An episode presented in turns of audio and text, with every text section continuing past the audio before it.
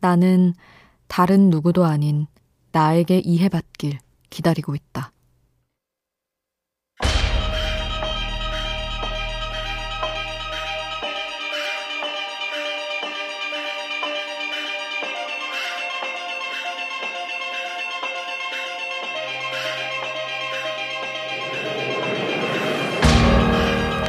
지쳤거나 좋아하는 게 없거나 라는 책에서는 말한다. 지금 우리의 삶에 필요한 건 불완전한 나를 데리고 사이좋게 살아가는 것이라고. 그럴 때 가장 필요한 말은 그럴 수 있다는 단 한마디라고 말이다. 부부가 좋은 관계를 유지하기 위해서는 당신 입장에선 그럴 수 있다 라는 말을 자주 해야 한다고 한다. 불완전한 남남이 살아가기 위해서 이해의 말이 필요하듯 불완전한 나를 데리고 살아가기 위해서도 이해의 말은 필요하다.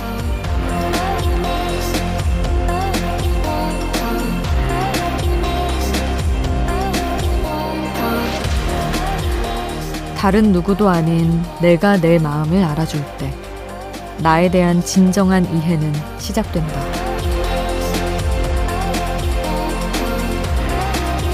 우연한 하루 김수지입니다.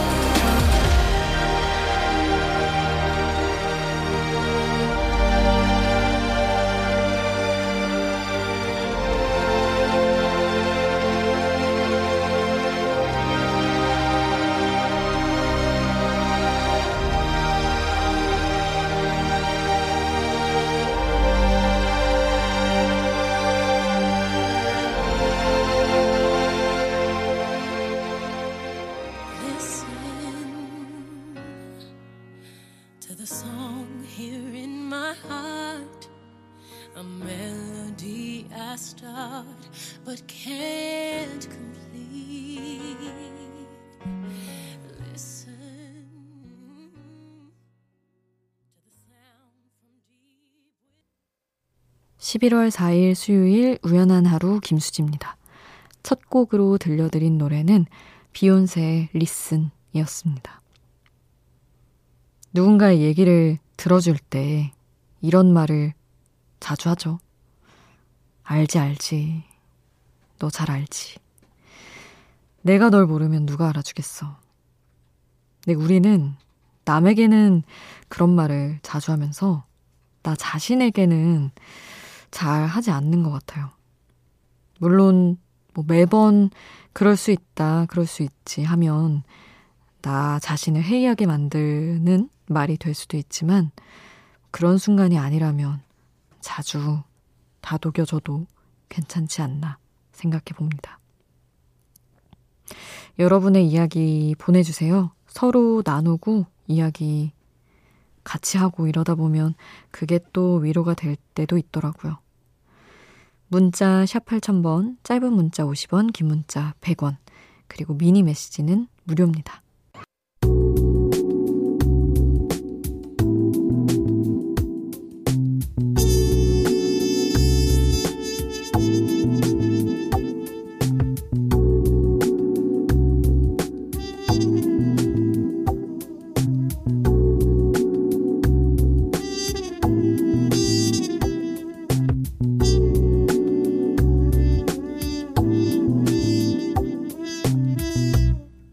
우연한 하루 김수지입니다.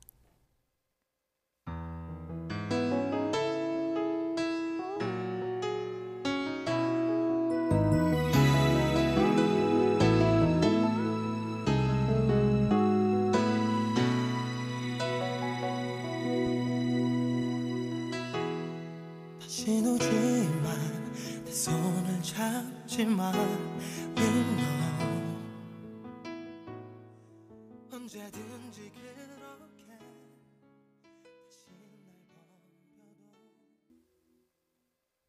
브라운 아이즈의 For You 3101님 신청곡이었습니다. 0727님 문자예요. 저는 이제 5년차 직장인입니다. 요즘 고민은 나는 일을 효율적으로 하고 있는 걸까? 예요.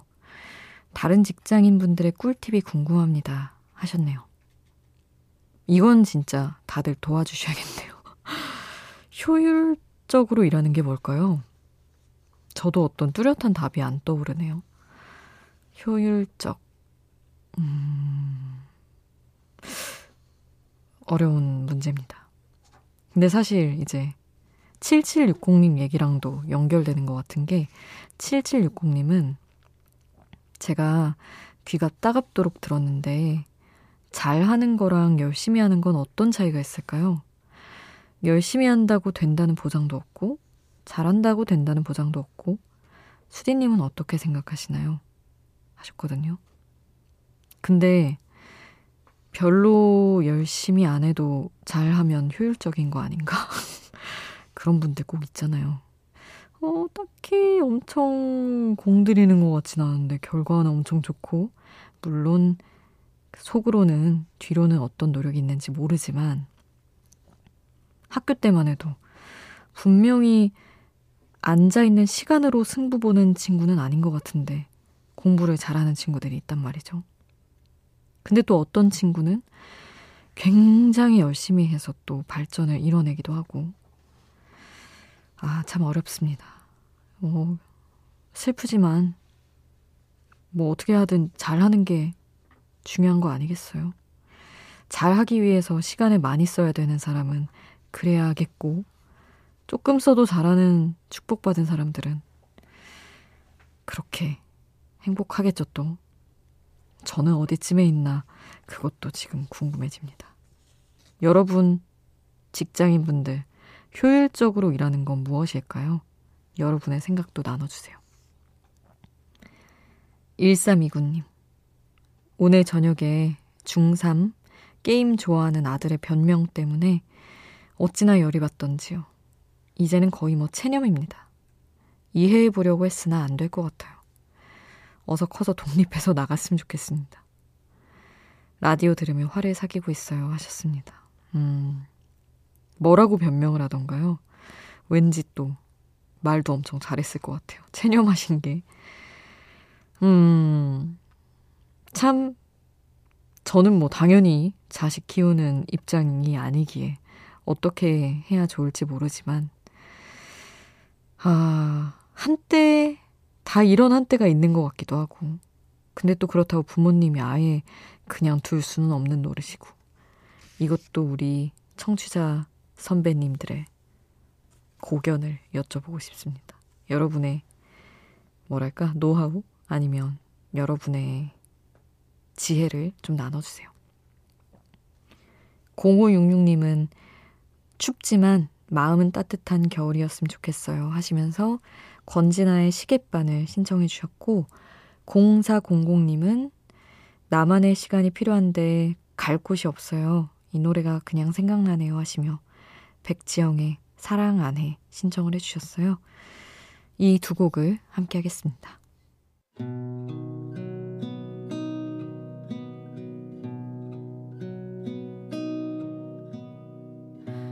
구름이 덮지 못한 하늘 틈이 보이면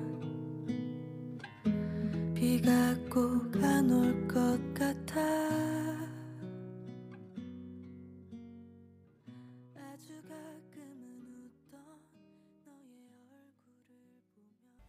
권지나 시계바늘, 백지영 사랑 안에 함께 했습니다. 이여름님. 이름이 너무 예쁜 여름님. 수디 오늘도 왔어요. 저 요즘에 듣지 못했던 예전 방송들 매일 아침마다 팟캐스트로 역추적해서 하나하나 듣고 있어요. 아침 산책하며 우연한 하루로 아침을 시작하고 저녁에는 본방사수하며 우연한 하루로 마침표를 찍네요. 하셨습니다. 1일 2 우연한 하루라니. 아, 감사합니다. 저의 어떤 지난 시간까지 쭉 거슬러 가며 함께 해주셔서. 음, 그리고 한경임님. 어, 저는 밤 12시 퇴근을 합니다. 운동화가 차갑게 느껴지지만 20분 동안 뚜벅이로 걷다 보면 귀에서 김수진 목소리가 흘러나와서 왠지 마음이 안정되는 느낌이 듭니다. 그렇게 집에 돌아와 30분 정도 재활용 쓰레기도 버리고 조용히 혼자만의 운동을 즐기곤 하는데요. 오늘은 이렇게 글 남겨봅니다. 하셨어요. 음, 어, 너무 추워져가지고 조금 걱정되기는 한데, 진짜 건강한 생활 습관 가지고 계시네요. 퇴근길에 잠깐 걷고, 또, 뭐 일, 재활용 쓰레기도 버리고, 슬쩍슬쩍 운동도 하시고, 무리해서 하는 것보다 늦게 퇴근하시지만 이렇게 건강도 잘 챙기고 계신 것 같아서 다행입니다. 목을 꼭 따뜻하게 잘 두르고 다니세요. 감기 걸리지 않게. 한경임 님이 엘리 굴딩의 Anything Could Happen 신청해 주셔서 이 곡 함께 하겠습니다.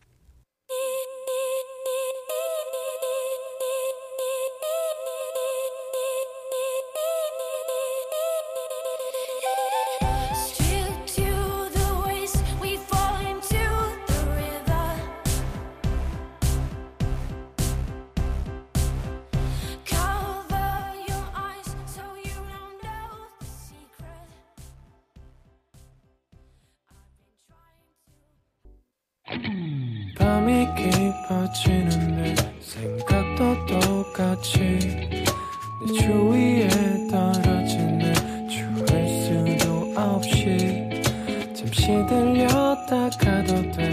매일 이 자리에 있을게 나 어디까지였나.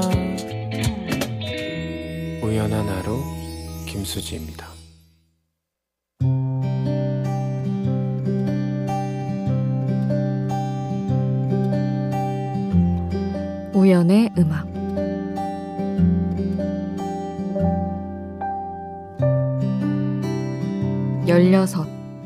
여전히 우린 거기 어디쯤 있겠지.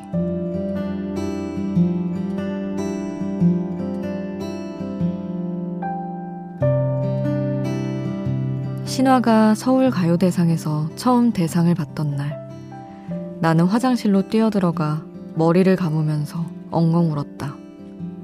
7집 만에 받는 첫 대상. H.O.T, 잭스키스, G.O.D에 밀리다가 후배인 보아와 비에게도 밀리다가 처음으로 내 가수가 대상을 받은 날. 그간 쌓인 서름과 한이 펑 터져 나와 도저히 소리 죽여 울 수가 없어서 물을 틀어놓고 꺼이꺼이 운 것이다.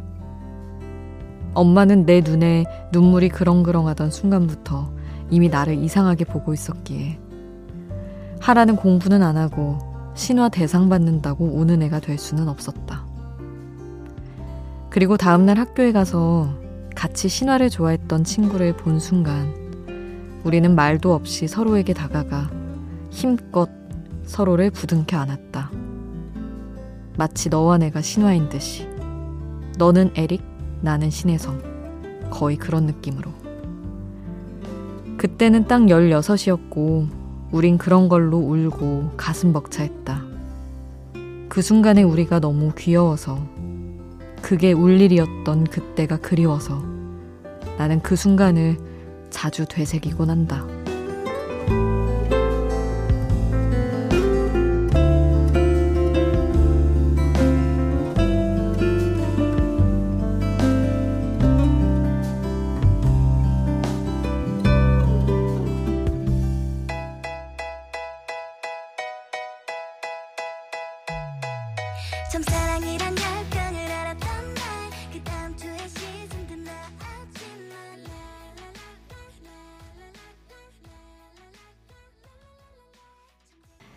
오마이걸 16 함께 했습니다.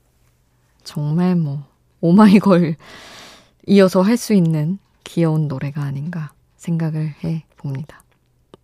여러분은 16 하면 뭐가 떠오르시나요?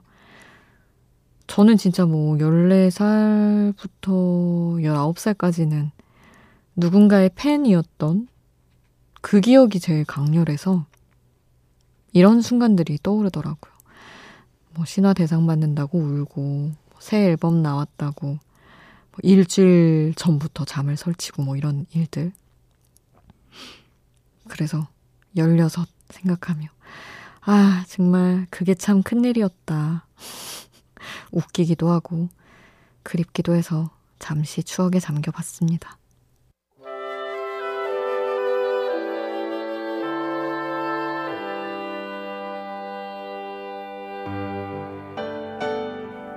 낙엽진 길을 따라 걸으면 그리운 사람이 떠오르는 계절, 가을. 그리운 뮤지션이 남겨둔 음악의 길을 따라 걸어봅니다. 우연한 하루 음악 특집, 유재하의 길. 보일 듯 말 듯 가물거리는 안개 속에 쌓인 우연한 하루 오늘도 유재하 음악 경연대회 출신 뮤지션들의 이야기와 음악을 준비했습니다. 2006년 17회 대회에서는 오지은 씨가 헤븐리라는 팀으로 참가해서 Love Song이라는 곡으로 동상을 받았습니다. 그 후 오지은 씨는 작사, 작곡, 편곡, producing은 물론이고 자신이 직접 기획, 제작까지 한 데뷔 앨범을 발표했는데요. 선주문 후 제작 방식으로 앨범을 판매해서 그게 큰 화제를 모으기도 했었죠. 그리고 2010년에는 밴드 오지은과 늑대들을 결성해서 또 다른 모습을 보여주기도 했고 2016년에는 원펀치 서영호 씨와 듀엣 앨범을 내서 또 새로운 시도를 하기도 했습니다. 그리고 같은 해에 노 리플라이가 뒤돌아보다라는 곡으로 은상을 수상했어요. 권순관, 정욱재. 두 사람은 어릴 때부터 한 동네에 살면서 음악적으로 교류를 해오다가 유재하 음악 경연 대회를 참가하면서 노 리플라이라는 팀을 결성했는데 음악을 하는 나에게 계속 질문을 던져보지만 음악에는 결국 정답이 없다. 라는 생각에서 이런 이름을 짓게 됐다고 합니다. 그 후에 2008년 고백하는 날이라는 싱글을 발표하면서 본격적인 활동을 시작했고요. 여전히 well-made 음악을 선보이는 감성 듀오로 꾸준한 활동을 이어가고 있습니다. 유, 어, 우연한 하루 음악 특집 유재하의 길 오늘은 오지은 그리고 노 리플라이의 음악 들어볼 텐데 먼저 오지은 씨가 올해 초에 발표한 곡 지나가요 함께 하고요. 2017년 발매된 노 리플라이의 3집 수록곡 집을 향하던 길에까지 두 곡 함께 할게요.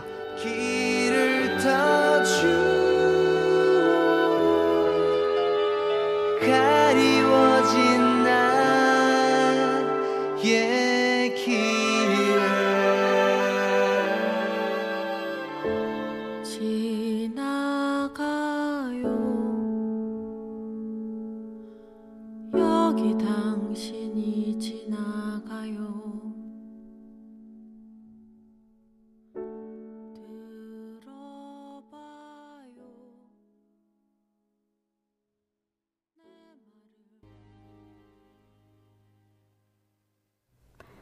오지은의 지나가요, 노리플라이 집을 향하던 길에 함께 했습니다. 4455님, 아파트 단지에 있는 감나무에 감이 열렸네요. 규정상 따지는 못하게 돼 있어서 올려다보고만 왔는데, 올려다보는 것만으로 가을이 왔음을 실감할 수 있었습니다. 티스푼으로 홍시를 떠서 입에 넣어주시던 할머니 생각도 나고요. 오늘 밤엔 달달한 무언가로 가을에 허기진 마음을 채워봐야겠습니다. 하셨어요. 음, 갑자기 추워져서 기분도 울적하고 그런 분들 많으실 것 같은데, 이렇게 사사오오님처럼 가을에만 느낄 수 있는 감의 느낌에 푹 빠져보는 것도 좋겠네요. 처음 하는 말처럼 신승훈의 노래 신청해 주셔서 함께 하겠습니다.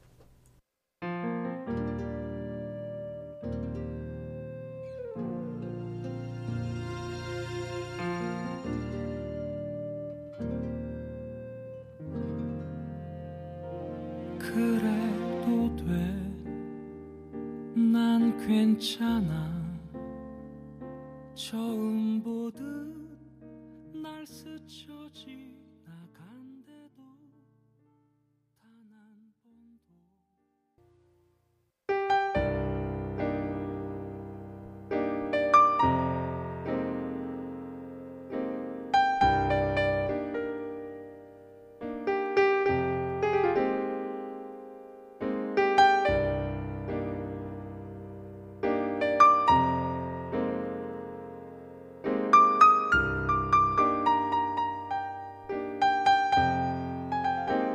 우연한 하루 김수지입니다.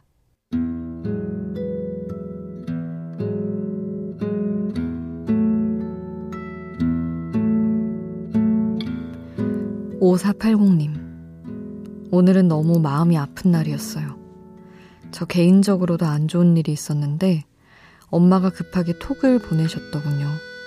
그래서 전화를 걸었는데 울면서 다쳤다고 하시는 음성에 저도 모르게 참고 있던 눈물이 쏟아졌네요. 얼굴도 손도 무릎도 다친 모습을 보니 너무 속상하고 마음이 아팠어요. 이번 일로 가족에게 그동안 너무 소홀했던 건 아니었나 자책하게 되더라고요. 엄마도 빨리 나았으면 좋겠고, 저 또한 빨리 털고 일어나 단단한 마음을 가졌으면 좋겠어요. 하셨습니다. 아휴, 어쩌다가 다치셨어요? 넘어지셨나? 저도 참 떨어져 살다 보니까 갑자기 전화했는데 병원에 계시고 입원했다 그러시고 이럴 때가 있어요. 그러면 나는 뭐 하자고 이러고 있나 생각도 들고 되게 이상하게 부모님이 아프다 그러시면 많이 무너지긴 하더라고요. 5480님의 어떤 개인적인 안 좋은 일도 힘드시겠지만 엄마 많이 챙겨드리시고 그래야 또 자식으로서 마음이 조금 편해지니까 얼른 빨리 엄마 다치신 것도 어머니 다친 것도 5480님의 마음도 좀 빨리 아물었으면 좋겠네요. 우연한 하루 오늘은 이렇게 여기서 마칩니다. 지금까지 우연한 하루 김수지였습니다.